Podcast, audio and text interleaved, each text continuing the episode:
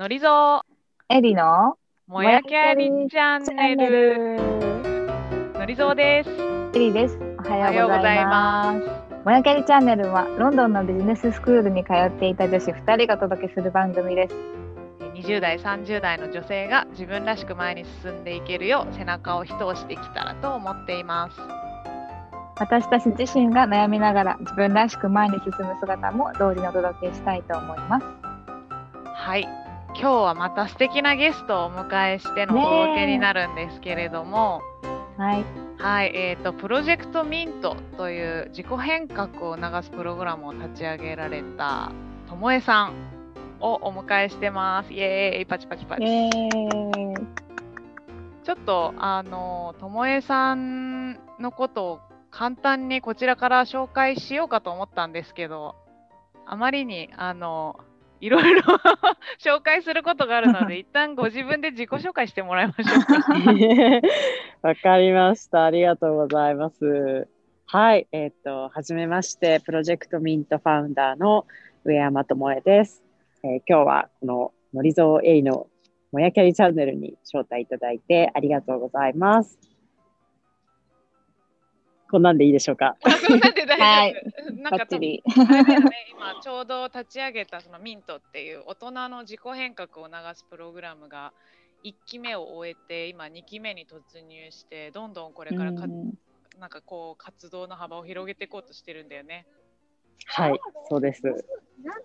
いやーなんかあ,、うんあいいよいいよエリちゃん。いやもう自己変革ってなんだろうっていうところもすごく興味があるんだけどなんかともえさんがどうして今のそのここういうプロジェクトをやろうと思ったのかっていうのもすごく聞いてみたいなと思って。確かに今日すごい楽しみにしてました。に。えー。そもそも確かに自己変革って何ですか？うん、そうですね。まあ自己変革なんですけどね、あの自己革新って私は自呼んでい己革新て、自分、自分っていう自己があってですね。で、革新していく。それをさらにうん新しい、えー新しくまた生まれ変わる。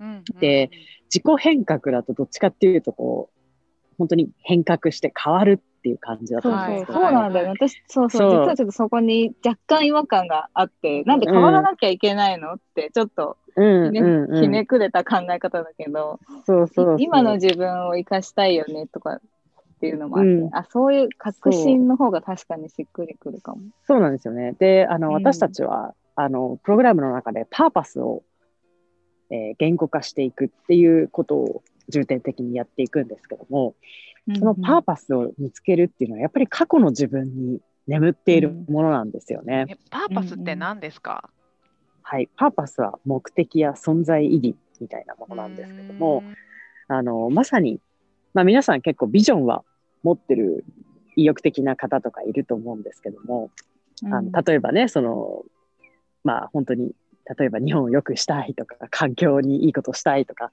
いろんなビジョンあると思うんですけども、パーパスっていうのは、じゃあなんで私がそれをやりたいのかっていうものなんですよね。うんうんうんうん。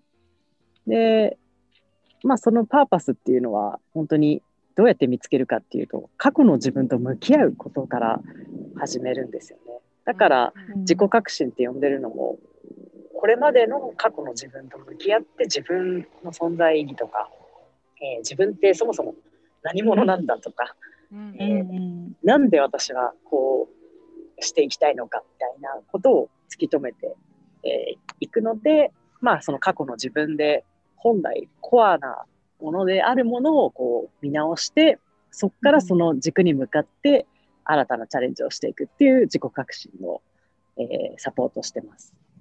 うん。なるほどね。なんかあれだよね、エリちゃん、リンダのあうん。の授業一緒に受けた時も、結構うん。日本人の特に女性うんはあのもっと自分のやりたいこと、自分の生きる人生を生きるべきだって言って、2人、私たちのこと指さして言われたよね。そうね。涙涙ぐんだ一場面の。そう、なんかもう、あなたたち立ち上がりなさいみたいな感じで。そうだね。そう言われたよね。まさにこのパーパスを持って、その自分の生きる人生をちゃんと自分でドライブしていいかないと、うんうんあなたたちはもう本当にその女性の人権っていう意味では後進国にいるのよみたいな ことを言われたことを今ね聞いてて思い出した。ううんん、なんか結構ね、環境がやっぱり難しいとか、伝統的に女性の役割っていうのがすごく固定観念があって、なかなかそこから抜け出すのが難しいっていう現実もあるんだけど、やっぱりその立ち上がりなさいとか、声を出し続けなさいっていうのはすごく強くリンダが言っていて、でもそれ、なんだろうな、自分のビジョン、目的がはっきりしてれば、まだそこに向かっていけると思う、いけるかもしれないけど、そもそもそれがなかなかはっきりしない、もやもやするっていう人もすごくたくさんうんいるのかなとも思う。まさにそれを見つけるためのプログラムがあそうミンそうだよねトっていうことだよね。そうだよね。はい、そうですね。うんいやーなんか、まあ、ミント自体も多分すごくいいプログラムなんだけどちょっと弾いてみてそれをやろうと思ったともえちゃうんん。についてもうちょっと聞きたいんだけどともえちゃん最初からそんなクリアなビジョンとかパーパスを持って生きてたの？いや、そんなことないですね、本当に。もやもやしてた、うんもやもやしてましたね。あ本当に？ちょっとそのもやもやのところから今のこのバシッとなんか私のビジョンはみたいな感じに至るまでの変遷が知りたいんだけど、うんうんなんかもちろんです。最初いつぐらいからもやもやしてた？そうですね。まあなんかやっぱり、えーまあ大学生になって、まあこれから将来どういうふうに生きていこうかなって考えている時に、まあやっぱり分からなかったっていうのがあって、で、あの、まあ私はあの、両親とか祖父母が学校の先生だったので、ずっとそう、学校の先生になりなさいみたいな感じで言われてたんですけども、でも大学生の時分かったのは、学校の先生にだけはなりたくないなみたいなことは、あの、あったんですよね。で、なんとなく、両親に対する反抗心みたいなのもあって、だったらじゃあ 両親にあの文句言われない、なんだろう、職業に就こうか。だったらじゃあメインストリームで、あの、世の中的に就職活動で、まあ、ある程度いいだろうみたいな、あの、うんうん進路先を選ぶみたいなはいはい。風になって、えー行ったんですよね。だから、まあでも、でもまあやっぱりやり、その当時やりたいこととも合致はしてたんですけども、うん。まあそんなに深く考えずに、あの、大企業に入っていって、で、まあ最初の3年間ぐらいはやっぱり、ね、その、いわゆる社会人スキルみたいな、その営業とか、あの、いろいろマーケティングとかビジネスの基本力とか、そういうのを身につけるっていうのは、やっぱり、あのまあ、勉強にはなってたんで、それが身につけている間は、まあ、自分が成長してる実感もあったんですよね。うんうん、あじゃあもやもやしてなかったんだ、その3年間ぐらいは。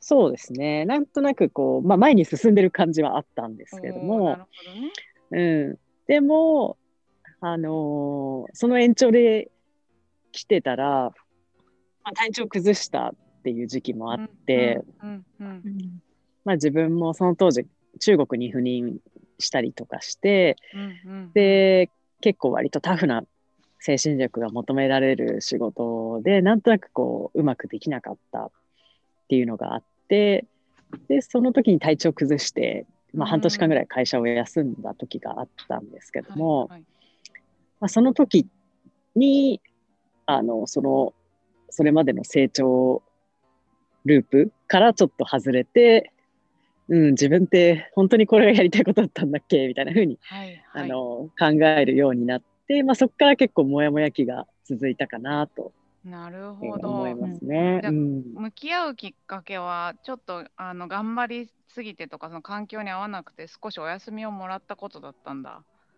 うん、そうですなねる。ほどね。うんそっからどうやってこ、まだ結構今とだいぶ遠い感じがするんだけど、どそうやってて5年目ぐらい働いて、5、6何年目ぐらい。3年目とか4年目ぐらいですかね。あじゃあ結構もう早早い段階で結構もやもやしだしたんだね。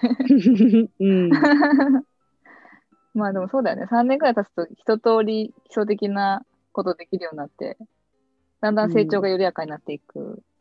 うん。あでも3年目とか4年目で海外赴任してすごいタフな仕事任されるってことはある意味めちゃめちゃ期待されてるし、そうだよね。社内での評価もめちゃめちゃ受けてたんだろうね。うんうんうん。そうだと思うんそうでもないと思うんです 謙虚。いや、あのーなんとなく、私もその時、やっぱりなんか自信過剰だったところもあるなと思ったりしてて。へうん。でも、結構こう、あまり周りに合わせることが苦手だったんですよう。ね。うんうんうん。で、なんとなく、自分は空気読めないっていうふうに結構、年上の先輩とかからも言われてるなっていうのをあ感じてた。でも言われる 大企業言われるよね。ちょっとね、ちょっと他の人と違うことしたり言ったりすると、あいつは空気が読めないってすぐなっちゃうからね。すぐ すぐ飲み会で言われるよね。そうそうそうそう。で特にそれが女性だとさらになんか、より言われやすいかったり。なんか女性だからみたいな、ちょっと色目で見られやすいポジションに。安いと思えーそこからどうやって復活してきたの、う。ね。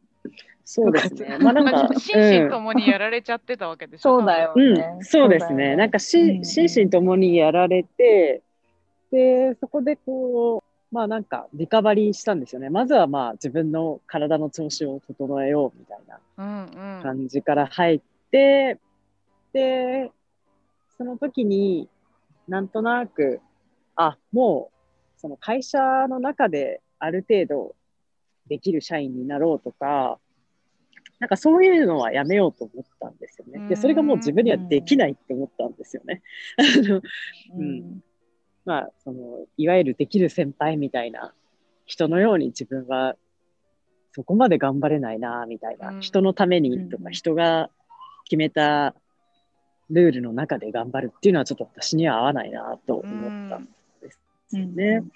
でもすごい無理をしてたがあってう。ん。で、そこで、じゃあ自分のオリジナリティをもっとどんどん追求していくことで、こう、あのバリューを出すというか、そういう仕方ができるんじゃないかなと思うようになりましたね。うんうんうんじゃあ、えっと、会社には一旦戻って、何かこう模索ししたの？その次どうしようみたいな。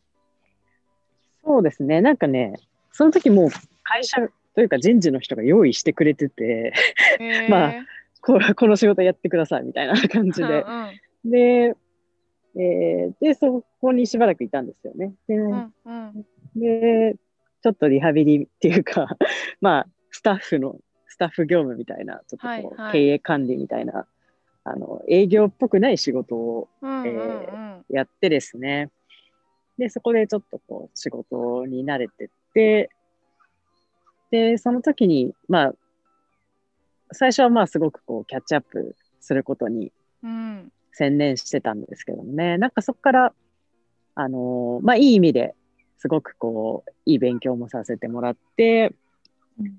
で、うん、なんかやっぱり自分のオリジナリティを追求したいなっていう気持ちがどんどん出てきてって、で、まあその時もまあ、もやもやしてたって言えばもやもやしてたんですけども、うん。その時は本当会社に行きながら、じゃあ自分は次どんなことできるんだろうかっていうのを模索しているようなうんうん時で,、うんでしたね。うん。うんそのなるほどね結構それはなんだろう前向きな気持ちで取り組めてたの？そうですね。結構前向きな気持ちで取り組んでましたね。うなるん、ほど、じゃあまた戻って自分のオリジナリティを会社の中で出すってどういうことなんだろうっていう期間があったわけだそうですね。まあでもね、なんとなく会社の中ではなんか出せないかもしれない みたいなことはなんとなく、うんあの、感じつつ、そうですね。感じつつうんもって感じですね。うんやるべきことをやりつつ、うん。なんかまさにもやもやしてる状態だもやキャリだもん まさにもやキャリだよね。うん。多分それが30歳前ぐらいってことだもんね。そうまあですね。まあうん27、8とかね。うんなるほどね。もうど真ん中だね。当時のうんともえちゃんみたいな状態のリスナーの方が結構この番組は多いと思うんだけど、うん。そこからじゃあどうやってこの今のうん。ビジョンとパーパスをもう明確に言語化してそこに突き進む状態にうん。移行できたの？会話の途中なのですが少し長くなりましたので続きは次回配信します。ともえさんがどのようにモヤモヤした状態を抜け出したのか詳しく聞いていきたいと思います。それではまた。さようなら